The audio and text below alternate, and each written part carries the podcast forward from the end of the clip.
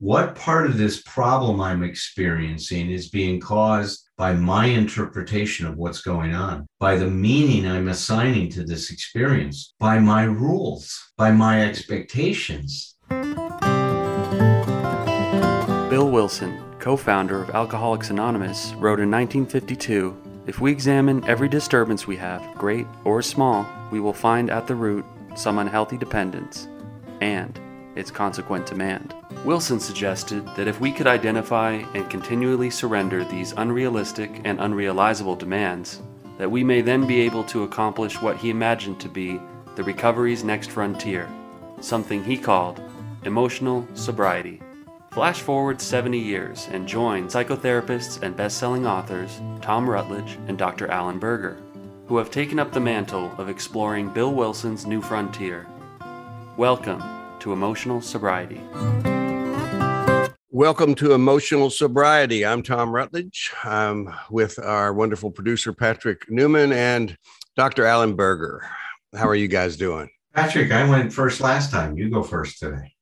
Oh yeah, well, I'm doing good. Um, I, you know, uh, we're into the chapter now on uh, not taking things personally, and uh, what do you mean I'm, by that?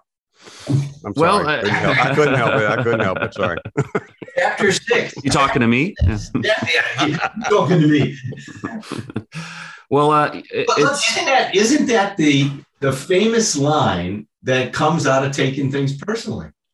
Is De oh, Niro's yeah. line? You talking, talking think, to me? yeah, I don't. I, I don't think uh, anybody in fiction's ever taken things more personally than Travis Bickle.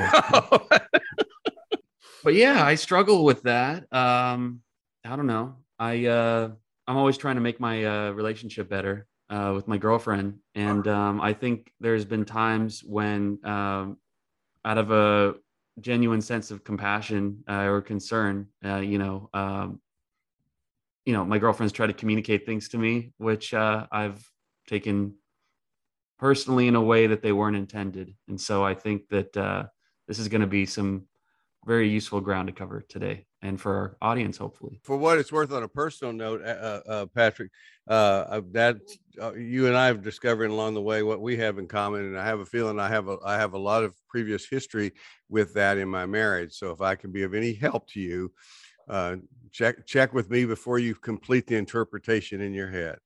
Yes, we'll do. Mm-hmm but I appreciate you sharing that. Look, it's something that we all struggle with. Every I, I wouldn't have been able to diagnose it that I'm taking something personally, but I have felt that my whole life. Mm-hmm. I didn't know what it was. I, for some reason, I thought my reaction to other people was normal, that this was people were supposed to do what I thought they were supposed to do. And then when they weren't talking to me in a way or behaving in a certain way, I thought that they were clearly wrong. And they just just didn't have, you know, didn't understand things properly. And well, our our rea- uh, but the truth is, if you look at the word normal for what it really means, is the norm. It kind of is normal, it, but it's not necessary. It's not the healthy one that we're seeking right now that we're yeah. trying to live with. It's I think I mean the normal part is the part I think where we can tell people, you know, to back off on just beating the you know beating the crap out of themselves for it because you go like, no, that's kind of what we get in our culture. There's this quote from the book that um, really resonates. Uh, our feelings are real, but not always true. Love, I love that one. Yes. Right. That's right. That's right on. Well, I, I, wanted to read a few things from the first, just the opening page of this mm-hmm. page 109. It says emotional dependency creates all kinds of perceptual distortions. So it's back to what you just said, right? Mm-hmm. Is that my emotional dependency gets me to assign meaning to experience that are based on my emotional dependency or on my level of consciousness that I have at that particular point in time.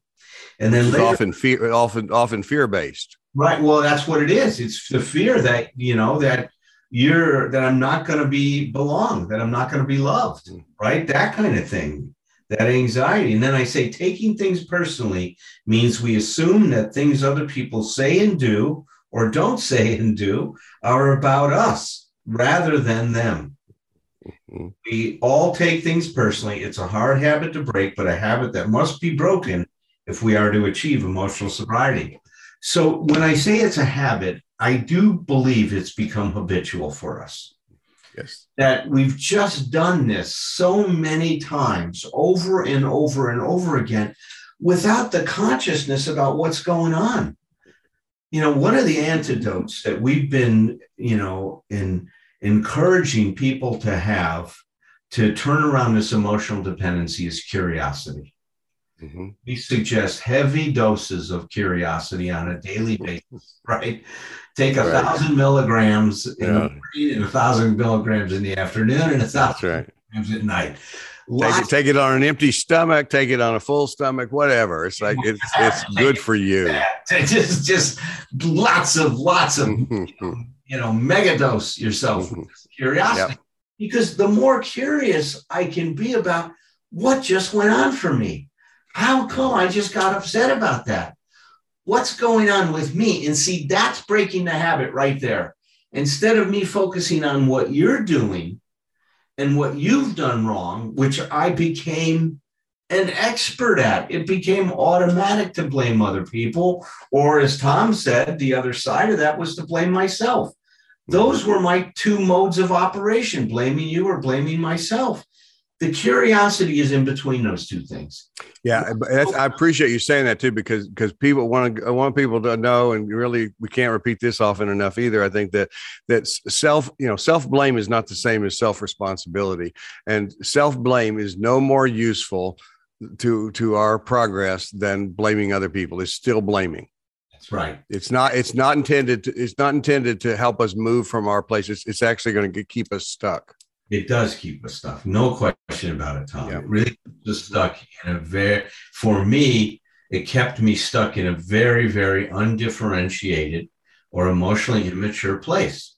Mm-hmm. You know, mm-hmm. that I couldn't get out of. It's it was like I was I was caught in that loop.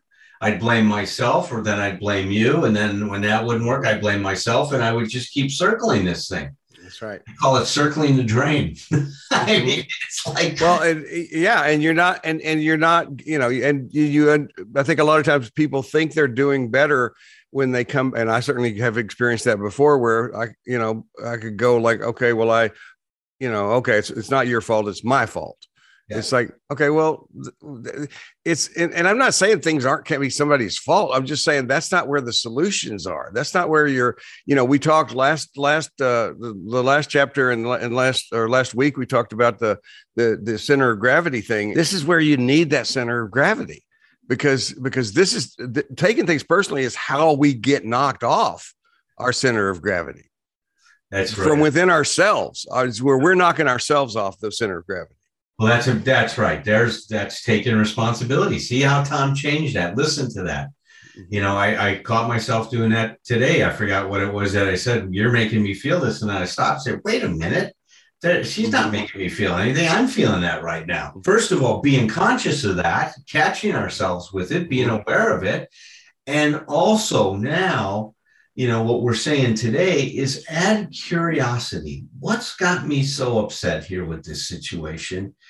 What is in, and I love the way Virginia Satir said this. She's, I'm a big mm-hmm. fan of Virginia Satir. Me too. One of the, the, I think, pioneers in family therapy and in self esteem, uh, discussing self esteem and the importance of it, along with Dr. Nathaniel Branden. But she had this great line that says, When I'm experiencing a problem, when I'm emotionally disturbed, she goes, I draw a circle and I put myself in the middle, Virginia. and mm-hmm. then I start asking myself, what part of this problem I'm experiencing is being caused by my interpretation of what's going on, by the meaning I'm assigning to this experience, by my rules, by my expectations. And then I love the last thing she said. And then she goes, and then I finally ask myself, is this happening because of my lack of faith in my ability to grow and learn how to deal with this situation better? And it was wow. Like, wow, my God, she nailed it again. She nails a lot of things all the time. I mean, yeah. but it was such a beautiful way of encouraging us to stop and be curious. Mm-hmm just bring that curiosity to bear on it with the right with the right perspective in terms of what is this thing that's going on. And now with this not taking things personally, is is to the first step is to realize you are taking it personally and to write down what it means to you. I'm taking this personally because what I, the way I, the meaning I'm giving to this, I, I'll give you an example of it. I just got a text somebody today. I'm working with this gentleman on on his recovery. He had a period of time when he was sober. He relapsed. He's trying to get get back in the program again, and he had a substantial period of time. And he's having a hell of a time. He's got 45 days now but he's been he's been in a relationship with someone and she said look you know you're going to really try this this time and i want to support you so i won't drink you know during this period of time well she's continued to drink mm. and he wrote me today he goes why do all the people especially my girlfriend who said they're not going to drink continue to drink now is their drinking the problem for him are they really his problem? Mm, I had my sponsor Tom on the phone with him the other day, and he says, Hey, you know, those people aren't your problem, you're your problem. Well, we know that to be the case, right? That that, you know, you know, my problems are of my own making. But there's a meaning that he's given to this. And so what he means is you don't care enough about me to not drink to support my not drinking. Now that's the taking it personally. At least I'm imagining that's what he's doing, or some yeah, yeah, yeah. right? Some variation mm-hmm. on that. Now, how does he get out of that? How does he flip that around? Because because what the way that you have to to deal with this, and I like to call it the turnaround. You have to turn it around. And the turnaround means that instead of looking at what it means about you, you turn it around and say to yourself, What am I learning about the other person? What is this telling me about them instead of seeing what they're doing as a reflection of me? Mm-hmm. Yep. So, what do you think he, he might think? If he says to himself, Well, well, instead of me taking this personally, like they don't love me enough, or they're not supporting me, or they don't care enough about me, what do you think it tells him about them? See, that would be where his curiosity come in, and he could start to work through this first reaction he has is to take it personally. Right. Could be as simple well, as uh, his significant other uh, just likes her white wine. That, mm-hmm. that, could be that simple. Or mm-hmm. they thought about it. I don't want to be controlled by. I, I like to drink, and you know, this is his problem. It's not mine. Mm-hmm. I love him, care about him, but you know, why do I have to change my life? You know, well, he's changing it. They want they might right. be they might be expressing, you know, a declaration of their independence. Right. You could also you could also take that it's I also noticed that you can go, I call it going down the ladder. You can go down a little deeper with that too. And, and the idea is when, when, if, if, if the, the, if the if the interpretation is she doesn't care about me enough to stop drinking to support me is because we can go down and go like okay before before we try to before we reassure at that level let's go down that and say okay if if if we can actually factually say if if in fact you know you need you needing her to, to, wanting her not to drink to support you is a measure of for you is a measure of her love for you then she doesn't Okay. So if she so if she doesn't, what does that mean for you? I mean, do, do you, because the because the message from what you from your language, Alan, is is is that she has to love me this much and measured in this way in right. order for me for this for me to be okay. Yeah. And it's like the truth is, if you you know you can reevaluate that and think, well, maybe I don't need that. Uh, but if you actually come down and your your true your truest answer is I do need that, then okay. But that's up to you what you do with that relationship. It's not her, it's not her, you know, shorting you somehow. That's see, I love see, that's the thinking. I mean, I hope everybody heard about uh, what did you call it? Taking I call it go, I call it going down the ladder. You know, when somebody says says I'm afraid of this, instead of saying, Oh, it's probably not that, you say, Okay, well, what you know, I'm I'm afraid if I were to say this, I'm going to lose my job. It's like, okay, if you lost your job, yeah. You know what? Let's keep going down the. If I lost my job, I would lose. I would. I would. Life would not be worth living. It's amazing how fast it goes down. But it's it's like people go, oh, okay. Well, now I see why I'm so upset That's right. Because within just a couple of rungs down the ladder, I have this in, in Embracing Fear. It's like a couple of rungs down the ladder, you're at these deep existential crises. That's right. Of, of, of existing or, or to be or not to be and it's like then it, but and and the cool thing is you can go like you can have empathy for yourself you go like oh no wonder this is so upsetting to me Right. because i'm actually thinking that my existence depends on this person being different than who she is And, and that's where emotional dependency create, you know, this low sense of self-esteem. And that low sense of self-esteem now makes us so dependent on other people and their attitudes towards us to be okay. circle the drain circle the drain Yeah, circle the drain. Dr. Dr. Um, David Schnarch called that a reflected sense of self. And here's what it means. A reflected sense of self is meaning that we believe the other person's behavior and attitude towards us is an accurate reflection of who we are rather than an expression of who they are. And see, so that's what it read, read that again that's that's too important read that again so, reflected sense of self means that we believe the other person's behavior and attitude towards us is an accurate reflection of who we are rather than expression of who they are. We see in their actions and statements a reflection of our worth or value. We view their behavior as a mirror in which we see a reflection of our worth or value, their approval or disapproval of us. We lose sight of who we are because of what they say or how they act.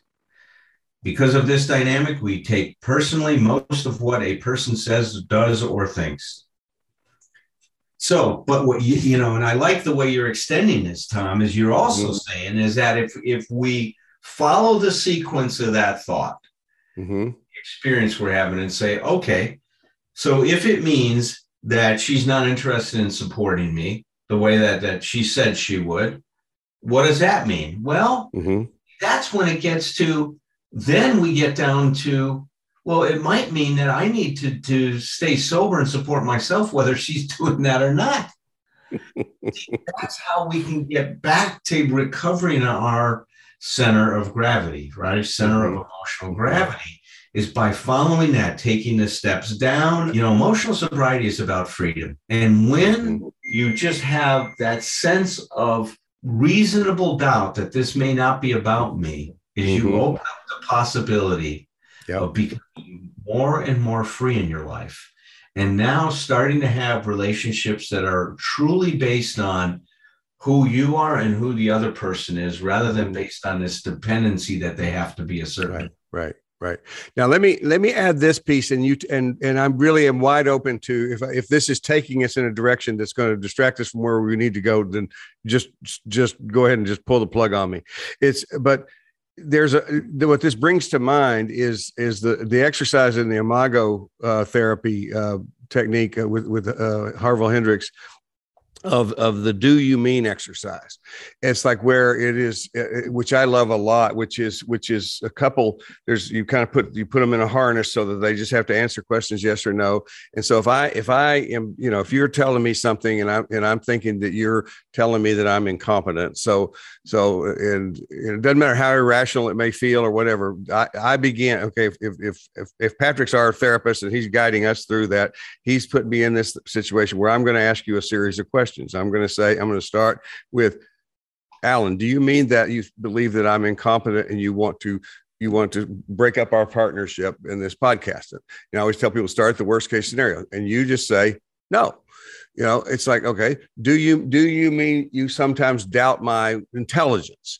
It's like no. Now of course if you do you got to this is the hard part. You got to go well yeah i do a little bit but that but you know then later you're going to get a chance to explain it but but ultimately the the point i want to make is i have couples do this i'm working with a couple right now with this and the hardest thing in the world is for the person the person who is being asked the question is not having a, a bit of trouble saying no that's not what i mean you know but but the other person because of what you're what you're describing through through uh, dr schnarch is is like is like is having the hardest time believing that that she's telling him the truth.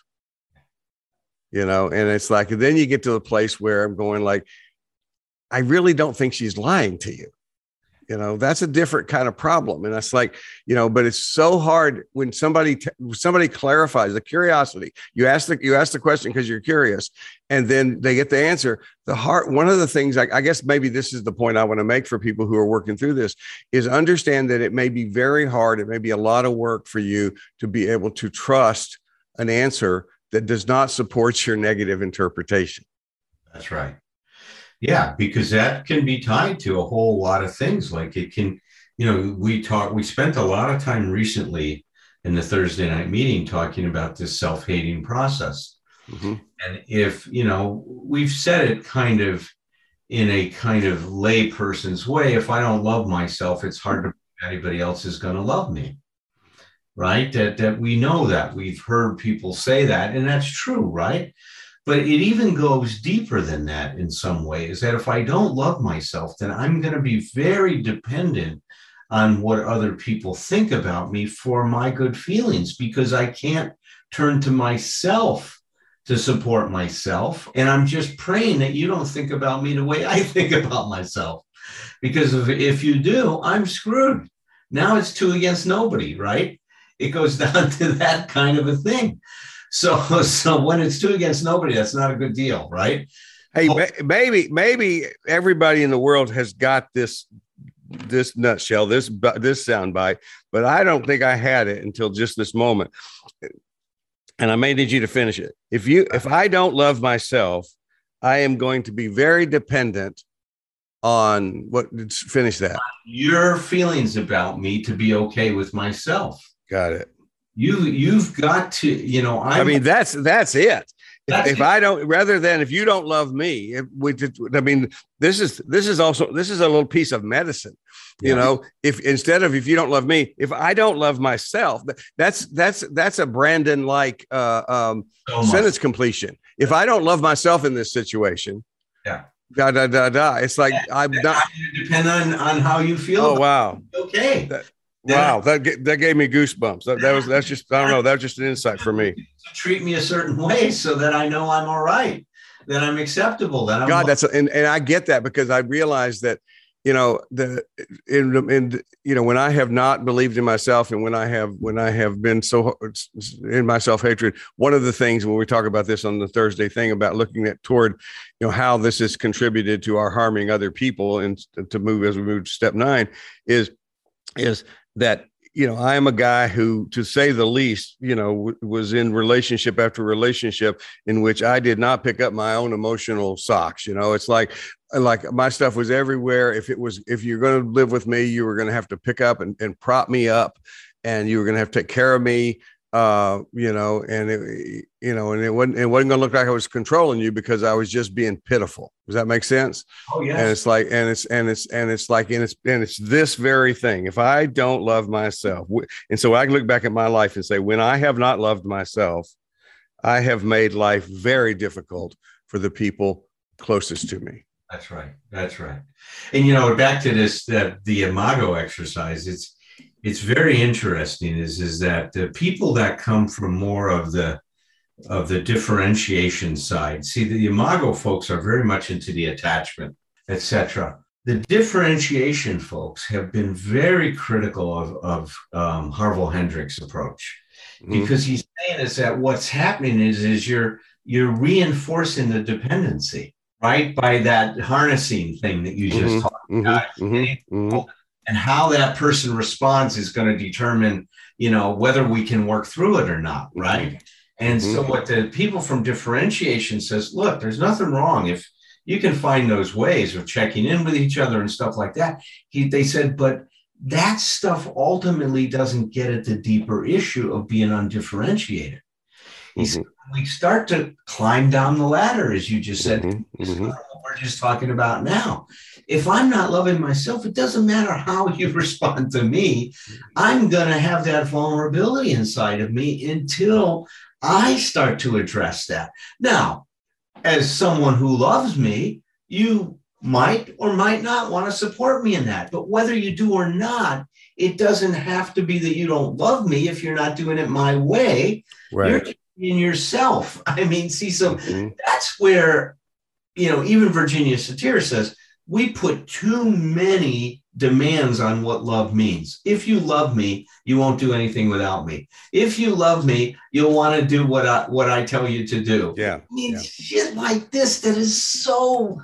I mean, I, I'm laughing at it now, but when I was a when I was a young man, I I live by that stuff, man. Yep. If you love me, you know, you do what I want you to do.